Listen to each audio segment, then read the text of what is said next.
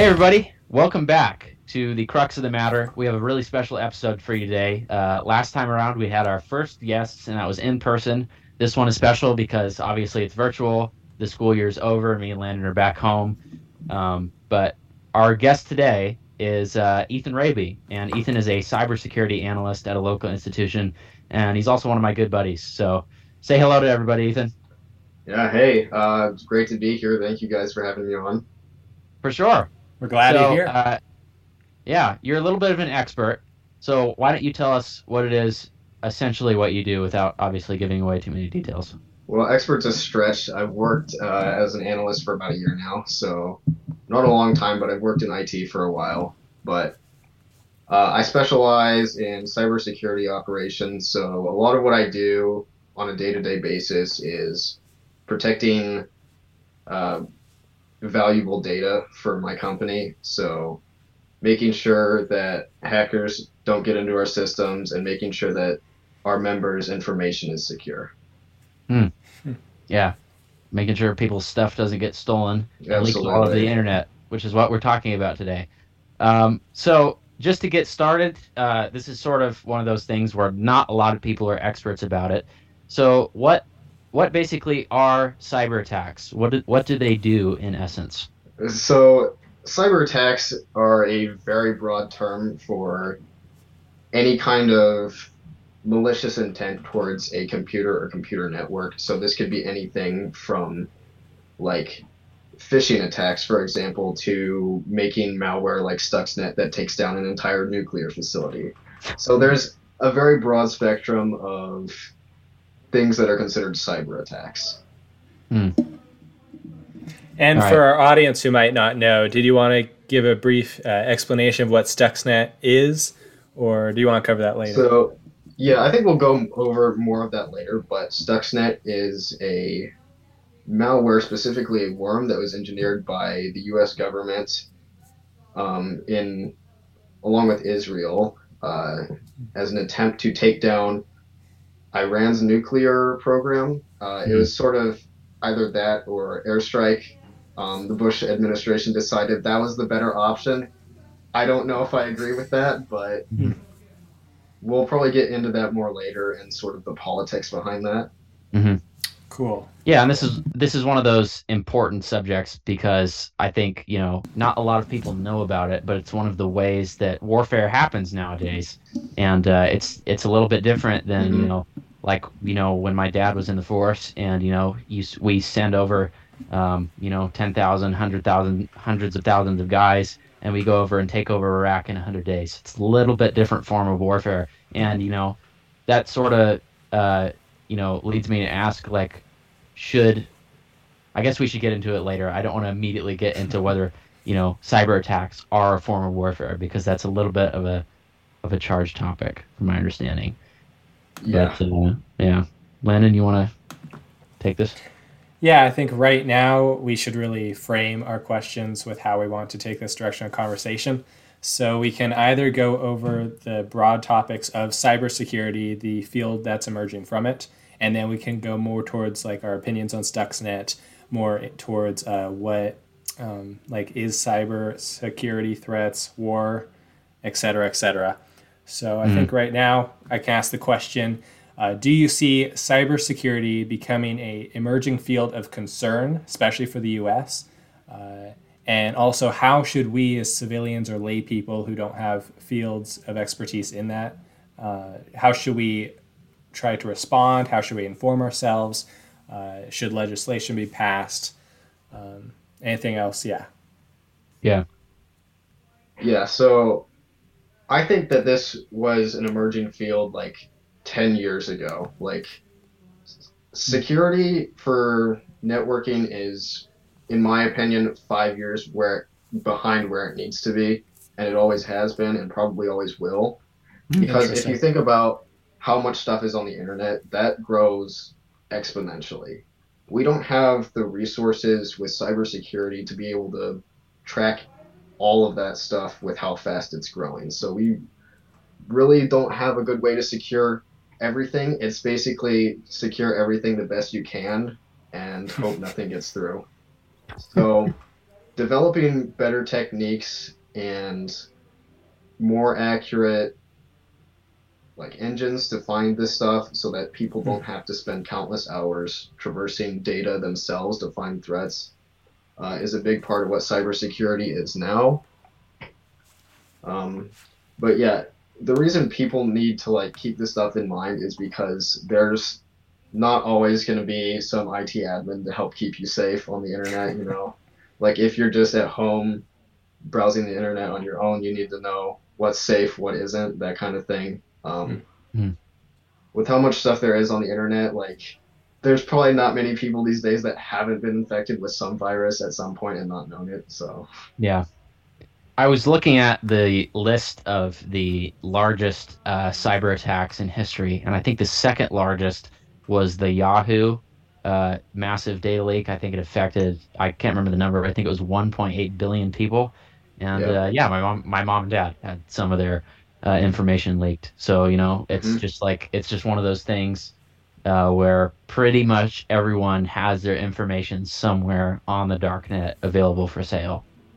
And yeah, so there's this website called haveibeenpwned.com. That's pwned spelled P W N E D. and basically what it does is it just keeps track of every data leak that's ever happened and it Hmm. stores all that and you can put in like your email or your phone number and see if you've been pwned, so to say. And mm-hmm. that's basically just has your password or other information linked to that account been leaked at some point. And it's surprising. The number is something like 12 billion different accounts have been pwned. So Oh Wow. my gosh. That's so it's a lot of data floating around out there. Hmm. Yeah. And the other It's- thing it's is a good, it's a good reminder to regularly change your password because these things Yes. happen all the time.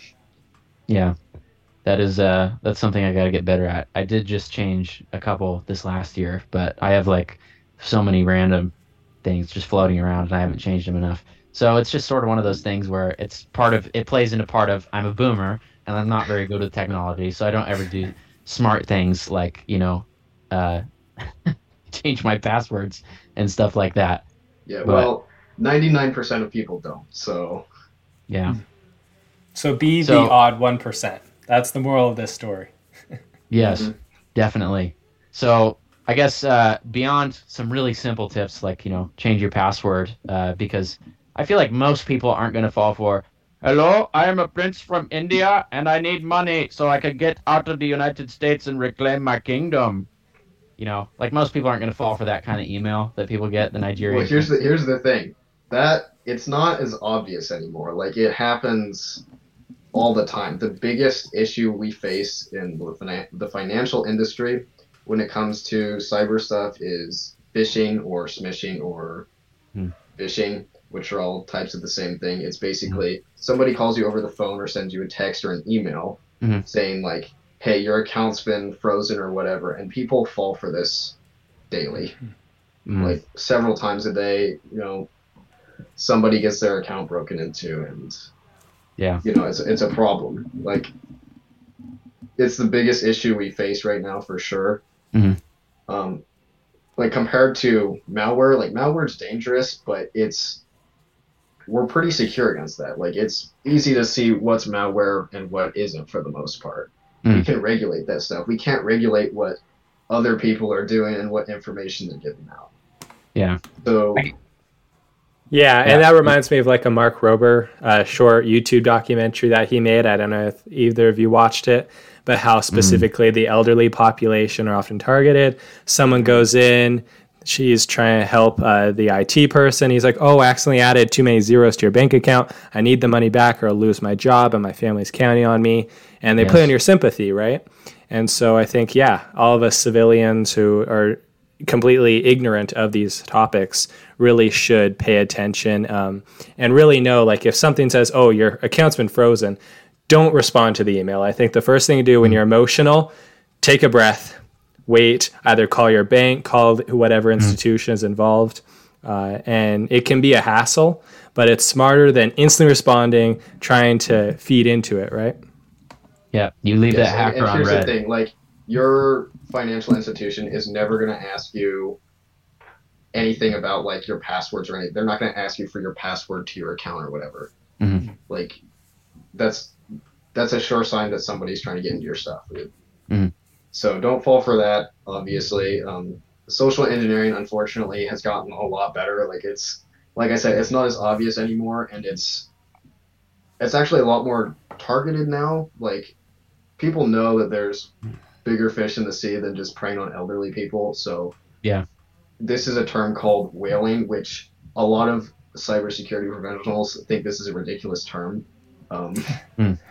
But yeah, it's basically targeted phishing attacks on like VIPs and stuff. So Oh like- wow. if you're a VIP, you're like CEO of Google or whatever, like you're a hot target for people. Mm. So yeah, and I mean even people in those positions, like if you fall for a good social engineering trick, it you know, like it could be something as simple as like following somebody through a locked door or whatever into a place they're not supposed to be. Mm. Like let's say Yeah. like there's a data center and you access that data center with like an access card or something Yeah. and then then somebody else comes in they say they're from IT or whatever and they just need to be let in like that happens all the time like Mm. Maybe not within data centers but you know in other areas that that's definitely an issue it's like simple social engineering tricks to get people a long ways hmm. Yeah. That's- That's like me at Guad trying to get Landen to let me in because my card didn't There's work stranger danger. the semester. Yeah. Stranger danger. I don't know you. Welcome back. We are here for part two of the interview with Ethan. We are going to cover the next topic about specific cyber attacks and their role in society. So, uh, I don't know if many of you guys remember, but in 2021, during the summer or late spring, there were two major cyber attacks on government or private companies. One was the Colonial Pipeline on natural gas, and the 2nd one was on a meat uh, packaging plant, if I understand correctly. I don't know if you want to fill in, Ethan or Riley. Yeah, so um, it's sort of the whole meat the the meat plant one is like kind of a weird thing that happened uh, over and over again during 2021. Not just cyber attacks, but like uh, food processing plants like burning down and stuff like all at the same time, like as a supply chain issue was going on, which was just insanely weird. Um, but yeah, it's as far as the specific attack goes, I remember that like being in the news a lot. So. yeah i'm not And- actually super familiar with uh like the meat plant hack um i am pretty familiar with what happened in the uh, colonial pipeline attack so that was in may or june as i recall but Yeah, I think they got May. hit with with ransomware. So what ransomware is is it's a type of virus. So that means it installs itself through some other application that you might have downloaded. Mm. Uh, viruses are transmitted through files, so that's how it gets from the internet onto somebody's computer or wherever it's going. Um, but the thing that differentiates it from other viruses is that it's specifically it's well ransomware. It charges you a ransom to access your computer, so Mm. um, it'll encrypt files typically, and the only way you can unencrypt them is by paying the attackers. But what like the government will tell you is that you are not supposed to do that. Um, go to the FBI, and they'll typically help you with that. Yeah, Um, sure. But paying the ransomware never solves the problem. So Yeah, I think the FBI is a little bit busy coordinating uh, how to who to censor meme accounts on Twitter. So yeah, too busy ignoring child pornography and cyber warfare, Yeah. things that they should actually be paying attention to. So Yeah. But yeah, again, just bringing this more to the audience's uh, kind of perspective is why does it matter? And so what I'd argue is, well, Colonial Pipeline had produced about 37% of the U.S. electricity for 2021 because natural gas is a lot larger of an energy source than a lot of people realize.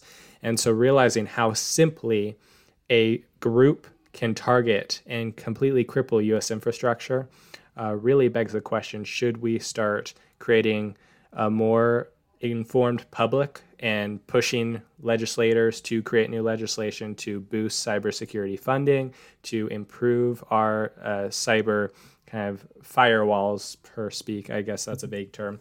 But uh, mm-hmm. yeah, kind of what to improve on. Yeah, I think uh, one thing that a a lot of people were very focused on when this whole issue of cyber warfare started to become a thing was a lot of people were worried about and it's in fiction like too like there's a lot of fiction spy novels that sort of mirror the w- real world um, but emp bombs and people people are very worried about that like what if another country such as russia or china detonated an emp bomb over somewhere like new york or chicago and doubtless that would be insanely insanely uh, you know damaging but it also would be like open warfare and then it's like, okay, mm-hmm. what's going to happen? Are we just going to send an EMP bomb right back at Russia or China? Are we going to nuke them? Or are we going to declare war on them? So I think this sort of plays into, um, you know, where cyber warfare comes from because one of the uh, main proponents of cyber warfare, some of the main actors who engage in it are actually government agencies. And so, is it a more f- effective uh, way to do, you know, combat now? I don't know. Yeah, and it, it really, if you look at it, one of the most targeted industries when it comes to cyber attacks is like energy infrastructure, which is like a really big problem. Like with conventional warfare, you're supposed to target the other military. You're not supposed to go after civilians. That's international humanitarian law. That's the rules of warfare. You're not supposed to do that. Mm-hmm. But when it comes to cyber stuff, there's not any rules for that. Nobody knows how to do it because it's so new. Like it's only been around a couple of decades, if that. Like, I mean, 2010 was when it really first started being used in Stuxnet. So. Mm-hmm. It's safe it, to say it, they weren't thinking about it at the it, Geneva It begs the question: Should we actually be using this as a weapon or not? You know, when mm-hmm. we're targeting people's energy infrastructure, how many lives is that going to damage? You know, how many people rely on electricity for their everyday lives, you know, like you know, this actually it reminds me it's a little bit of a close parallel to uh, during the American Civil War. What the North did, uh, the South was actually doing quite well, and part of it could be argued it was Lincoln's choice of generals up until Ulysses S. Grant. Um, but it also could be argued that they were not using the right kind of warfare, and what they ended up doing was burning down plantations and destroying railway systems all across the South. And so the South's infrastructure was completely destroyed. And so that led to a lot of bitterness and resentfulness and the whole story of mm-hmm. Reconstruction that we all know. Um, but it was one of those things where that's one of the first couple of wars where you have metal ships and, you know, you're starting to have new artillery instead of, you know, wood and, and, uh, and just, you know, we're just after the Civil War where it's muskets and so there's sort of new, sort of new proto guns, and this is just one of those things where it's a new technology horizon uh, in warfare, and like, have we crossed it yet? I don't know. Yeah, I mean, when it comes to quote unquote cyber warfare, it's about as different from every other warfare as like sea versus air. Like, mm-hmm. you know, when we went from ships to airplanes, like that's a big leap. Like, it's it's a whole different battle you have to learn how to fight. Mm-hmm. and everybody's trying to do everything at the same time so. Yeah. And this is this kind of like uh, it leads me to ask another question. You were talking about uh, in the first segment the amount of data that there is just floating around the internet. Mm-hmm. so it, I, as far as the actual uh, I would say like skill level? Is it more with ransomware attackers? Are they pushing the new? Are they the ones more pushing new innovation, or is it the people who are having to do security and defense and that kind of thing, or is it just you know a 50-50 toss up? Well, that I would say that's hard to say, and I don't really know. Somebody could probably tell you the answer. I would say people who are in cybersecurity are probably pushing the most for it. So mm. in cybersecurity, there's two main teams, so to say. There's blue team and there's red team. So blue team is like defensive. So they do all of like the firewall rule management. They're the ones that make all the policies to keep information safe and how to prevent attacks and how to deal with attacks when they do eventually happen. Red team is offensive security. So companies will hire teams dedicated to intentionally trying to hack into their own stuff just so they can find out how secure it is. Mm. And so with that comes threat hunting and stuff like that, where you're looking for new vulnerabilities in systems, even though you're not planning on exploiting those vulnerabilities yourself. Mm. So there's a lot of research in cybersecurity these days when it comes to that stuff, uh, but it's definitely research is being pushed by the bad guys too. So Mhm. ransomware's um, typically being pushed by groups motivated by money. Mhm. So that's a good motivator for a lot of people. But- That's fair to say. Yeah, and so the more advanced your ransomware is, the bigger companies you can target, the more money you can make. Mm. It's it's a money game for those people. And the other group that's really a problem is the political side because they're sponsored by you know their states to carry out whatever cyber operations they need to. Mhm. And, and China's a big example of that, right? Yeah. I think you said something in the notes like 70% of Mhm. all uh, Yeah. corporate intellectual property theft is from China. Yeah. And that's definitely believable. If you look at examples from the past, like Project Aurora, uh, Mhm. Happened around the same time as Stuxnet, actually. So around 2009, 2010, I want to say. Mhm. Um, a group sponsored by the People's Liberation Army of China, right, broke Yeah. into a whole bunch of American tech companies. And I think fortunately, like Google didn't lose a lot of data from that, but um, that was a really scary event. Google actually has a really good YouTube series on it. Hmm. Um, it's really easy for everybody to follow, so I I would advise everybody to watch it because it's really interesting. So Yeah. Operation Aurora. So the so the companies that were affected were Google, Adobe, Akamai, Juniper Networks, Rackspace, Yahoo, Symantec, Northrop, huge one, Morgan Stanley, and Dow Chemical Company. mhm. So yeah.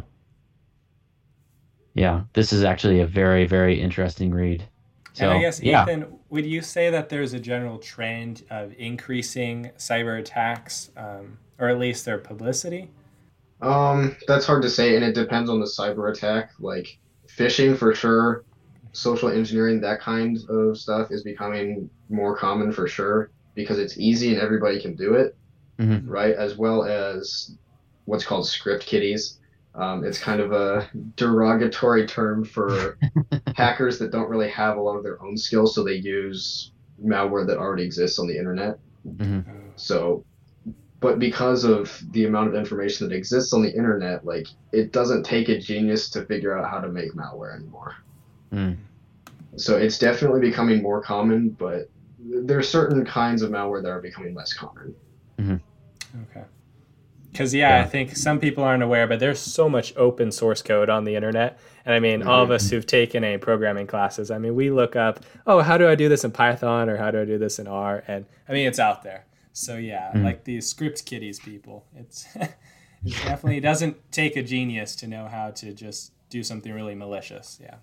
yeah, it does take basic tech competence. So at least I'm not going to hack into your bank account anytime soon.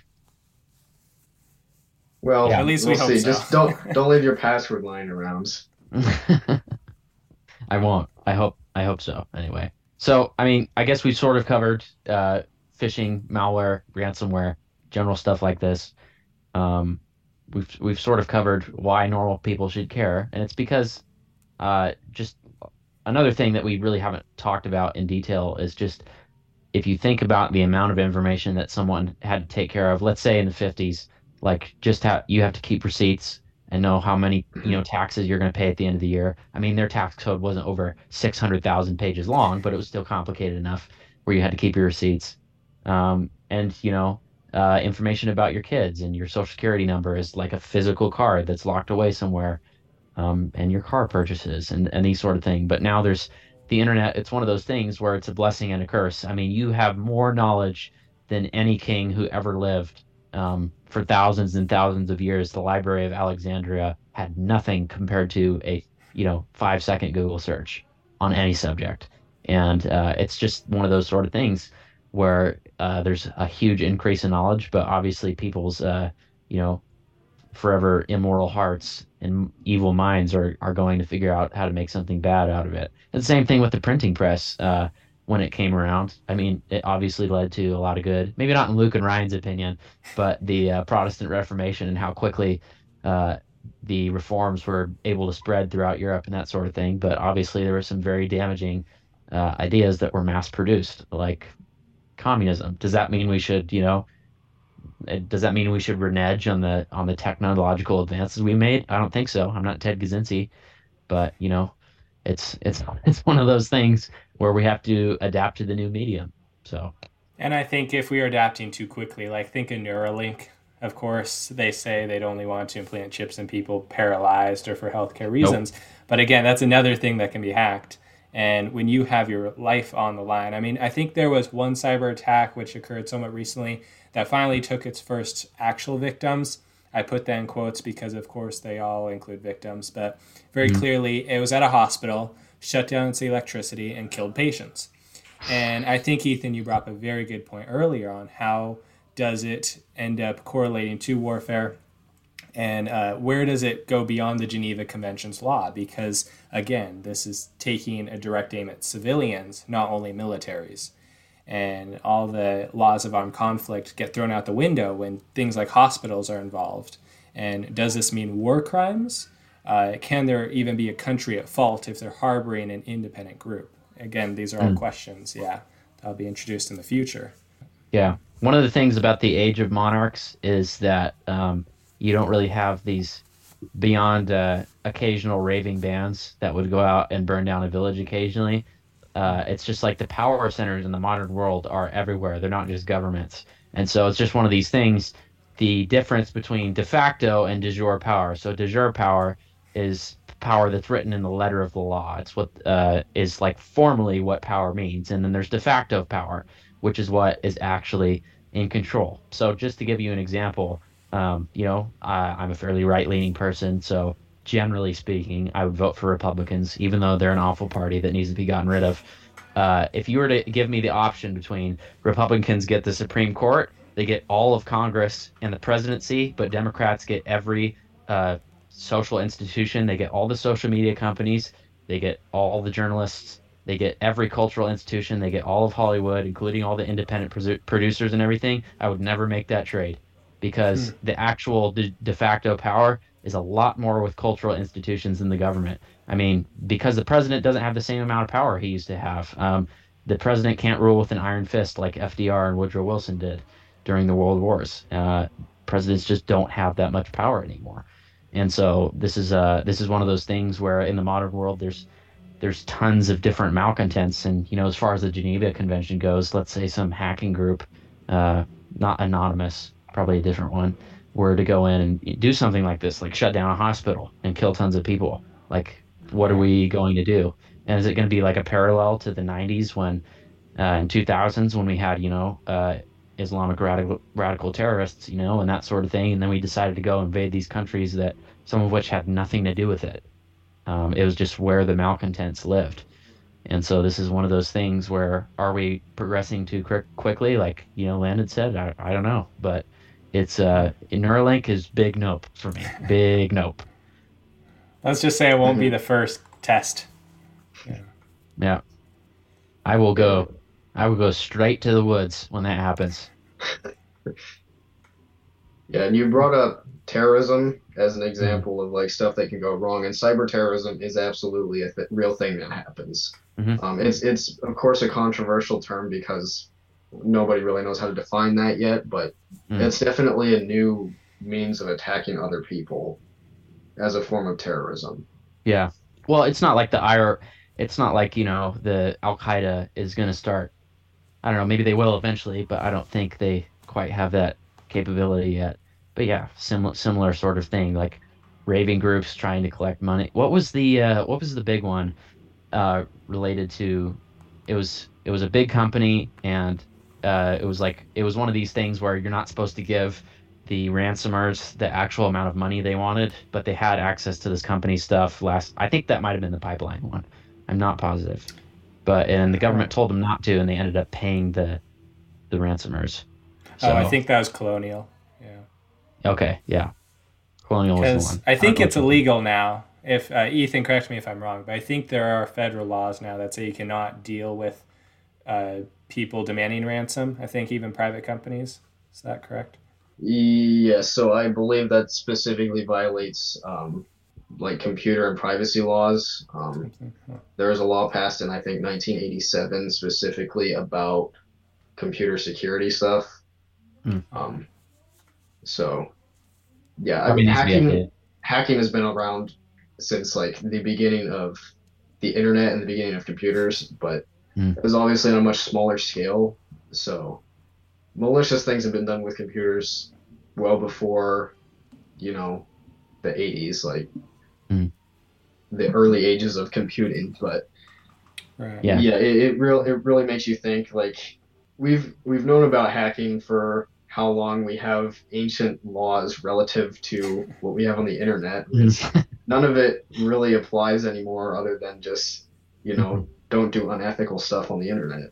Yeah, and this sort of leads into a conversation. I remember this being a conversation a couple of years ago about about an internet an internet bill of rights uh, like what rights do people actually have online?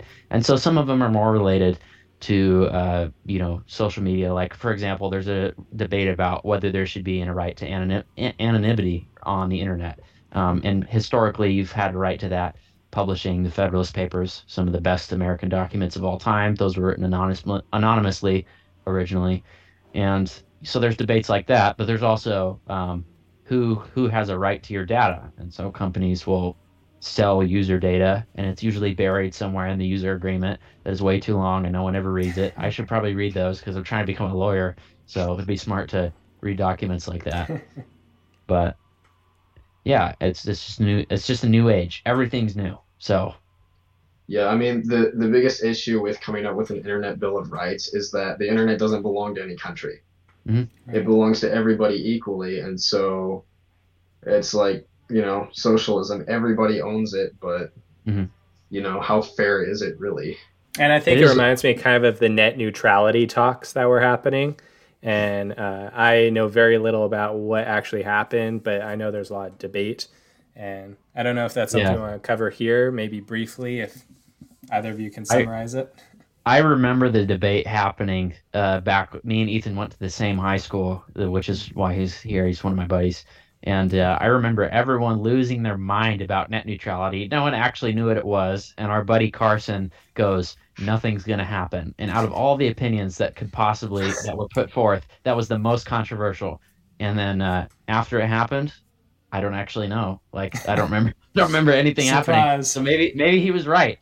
But yeah, I don't actually know the full spec, spec specificity of what it was. Um, I remember after the fact, one thing someone pointed out to me at the time was at, around the time of right before net neutrality's repeal, uh, there were he this person to me pointed out that uh, there used to be all these cell uh, cell phone provider companies like Vonage and all these other ones that used to exist, and then it turned into Verizon, T-Mobile, and Sprint. And now after net neutrality, uh, Ryan Reynolds has Mint, Mo- Mint Mobile, and there's like that simple cellular and all these other ones that are coming back. So I don't I don't know if it has to do with market competition or something like that, but maybe you could enlighten me, Ethan. I have no idea. Yeah, I, I actually don't know a lot about net neutrality. So like internet ethics is not really my field of expertise. Mm-hmm. Um, but you know that that's stuff you can look up too. Like there's tons of sources on this, and and of course on the internet, there's gonna be lots of opinions on it.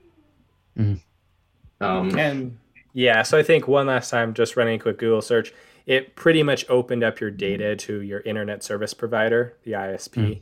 And so again, it's just sending more data out there for the world to see, uh, which there's again more arguments to go over that. But I think returning to this topic of cybersecurity, then less on cyber Bill of Rights and whatnot. Mm-hmm. Uh, yeah, so I think at this time, as we're approaching our time limit, we can kind of turn to Stuxnet. Let's cover the warfare mm-hmm. topic.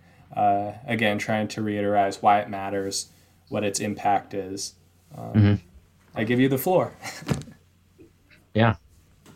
Yeah. so. You? Okay. so as for a cyber attack to be warfare, like we have to define this first because it's a very cyber attack is a very broad term and warfare is pretty specific. Mm-hmm. So for a cyber attack to be considered warfare, in my opinion, it has to be targeted, it has to be intentional, and it has to be on like a political scale. So, Hmm. like, if we can, if we do this to like physical laws and stuff in real life, you know, not about cyber attacks or anything like. I- If some random person gets an assault charge, like that's not it's not a war crime, right? Yeah. Right. But like on the same scale as cyber attacks, like somebody like cracking your password is not warfare. It's not cyber warfare. It's a cyber attack, but it's not warfare. Yep. So it has to be on a scale that is considered warfare, right? Mm-hmm. So and, and that's a difficult thing to define because again, this hasn't been around that long and nobody agrees on it.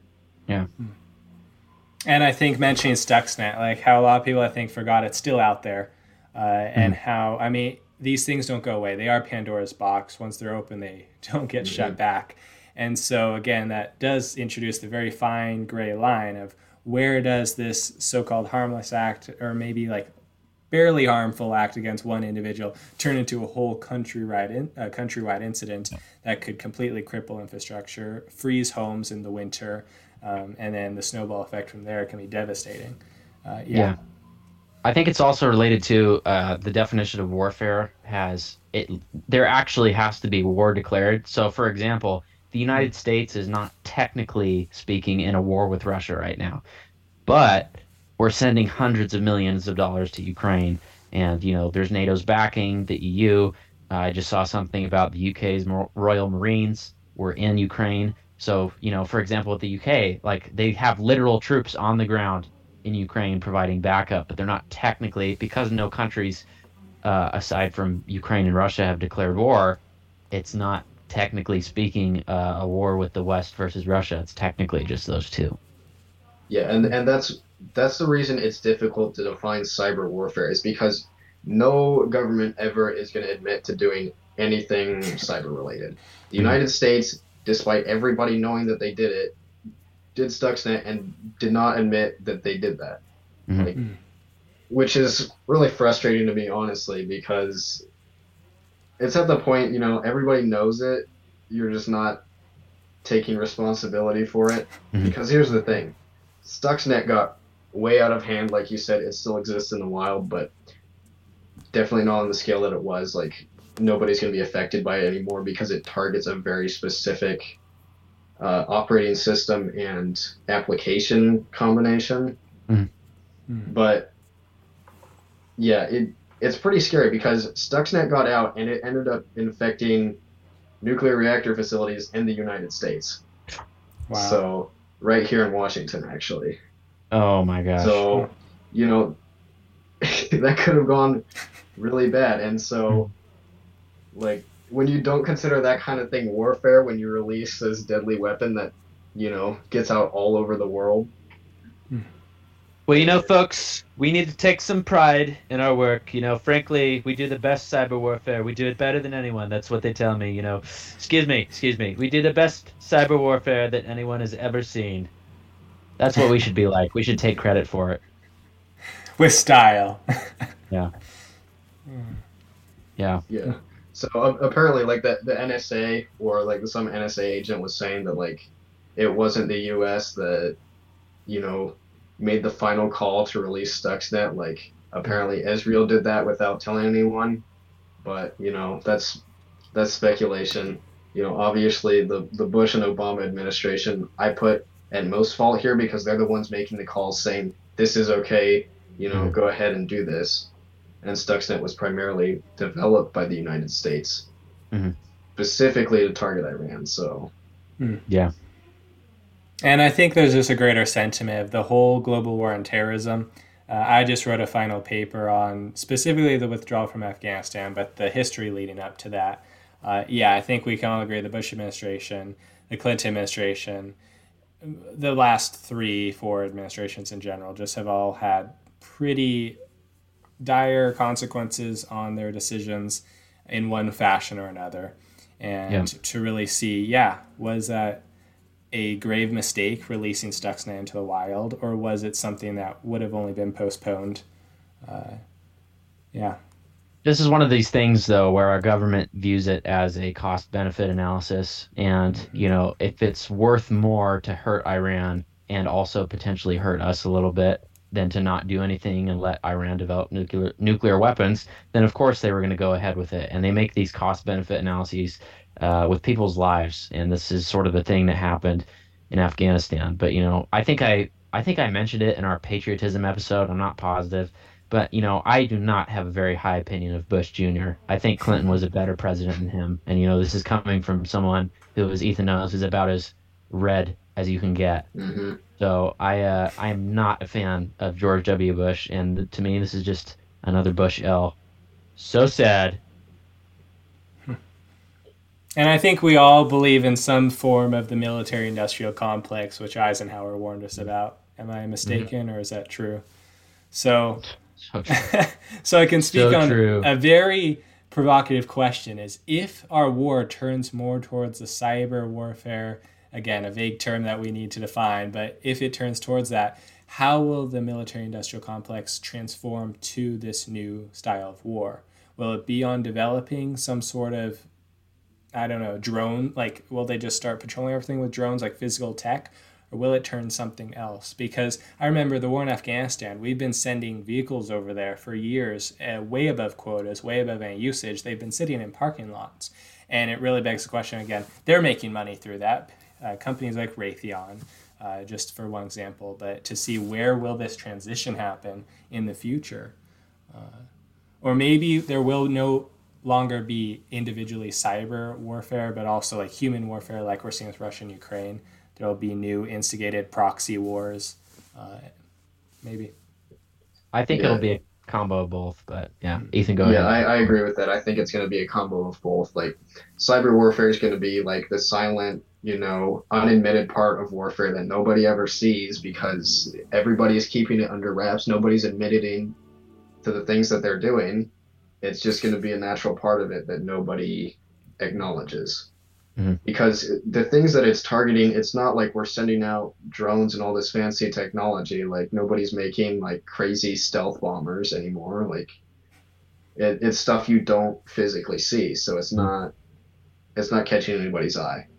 Yeah, they're unmanned drones, and that's how we do a vast majority of our warfare today is with these little unmanned drones. Some of which are literally, I'm not even joking, the size of the laptop I'm using, and some of them are, you know, a little bit bigger, but still smaller, much smaller than like an F-16 or F-35.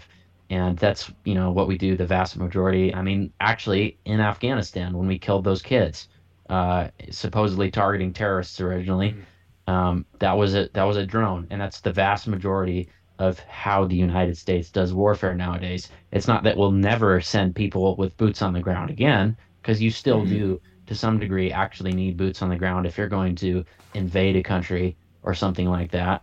But the vast majority of our warfare is doing things under the table, underhanded, um, government corporation deals, you know, drone strikes, and that sort of thing. And I think this is just another element of that yeah, the, the types of things that are going to be done with cyber warfare, it's going to be espionage and sabotage. Like those are the two main things that are going to come out of cyber warfare, right? Like mm-hmm. they're either going into it with the intention that they're going to steal, you know, government secrets or whatever, or they're going into it with the intention that they're going to bring down infrastructure. Like mm-hmm. those are pretty much the only two ways cyber mm-hmm. is going to be used as a warfare element.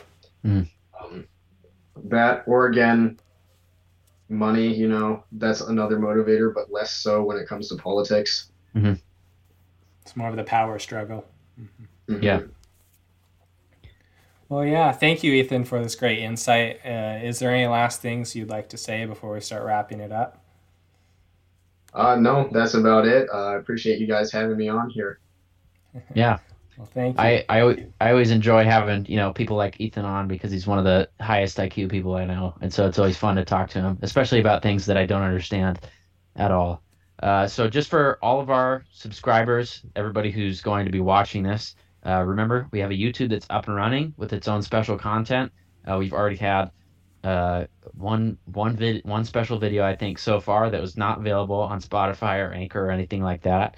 Um, I know we'll be on Amazon and Google Podcasts pretty soon as well. I believe. Google Podcast is now up and running. Oh, sick. Yep. So yeah, so we're just we're just continuing to expand. Um, that YouTube, please go and subscribe because there will eventually be some comedy sketches and skits. I'll try to get on top of one uh, for next week. Um, but yeah, so anything you'd like to uh, plug, shill, anything like that, Ethan? Uh, yeah, actually. So I'm I'm currently going to school. I go to Eastern Washington University, and I'm vice president of the cybersecurity club there. Mhm. Um, so one thing that we do, uh, we accept donations. Uh, a lot of the money that we have, the funding that we have, goes towards helping students pay for cybersecurity competition stuff. Mhm. So again, that goes back to the red team that I was talking about before. So it's training for that kind of stuff. So students get to experience uh, hacking, so to speak. So they get to learn in a real world environment and compete against each other. Uh, Eastern is pretty active when it comes to cyber competitions, so that's a big thing that we do. Uh, the, the money that we make is uh, incredibly appreciated. We don't have a good way of accepting donations at the moment, but you can email Diane Hartman, I believe. Uh, it's dhartman2 at ewu.edu. I'll let you We guys can know also include the, a link. the actual Yeah. yeah, Yeah. what the actual email is. Um, but yeah, much appreciated being on here again, guys. I appreciate you having me. Yeah. Thanks for coming on. So, um, yeah, and also last reminder, uh, we still need more people to send us hate mail and fan mail and suggestions for more uh, episodes you want to watch. This, you know, this is was something very new for all of us. It's something uh, fun to learn about, and so this is just one of those subjects where it was uh, just sort of thrown together. But please send us recommendations for what you want, um, and that's that's pretty much the end. Yep, that is. So, Riley, I'm uh, I'm Riley Stansberry. and I'm Landen Connor. We'll see you guys next time on The Crux of the Matter.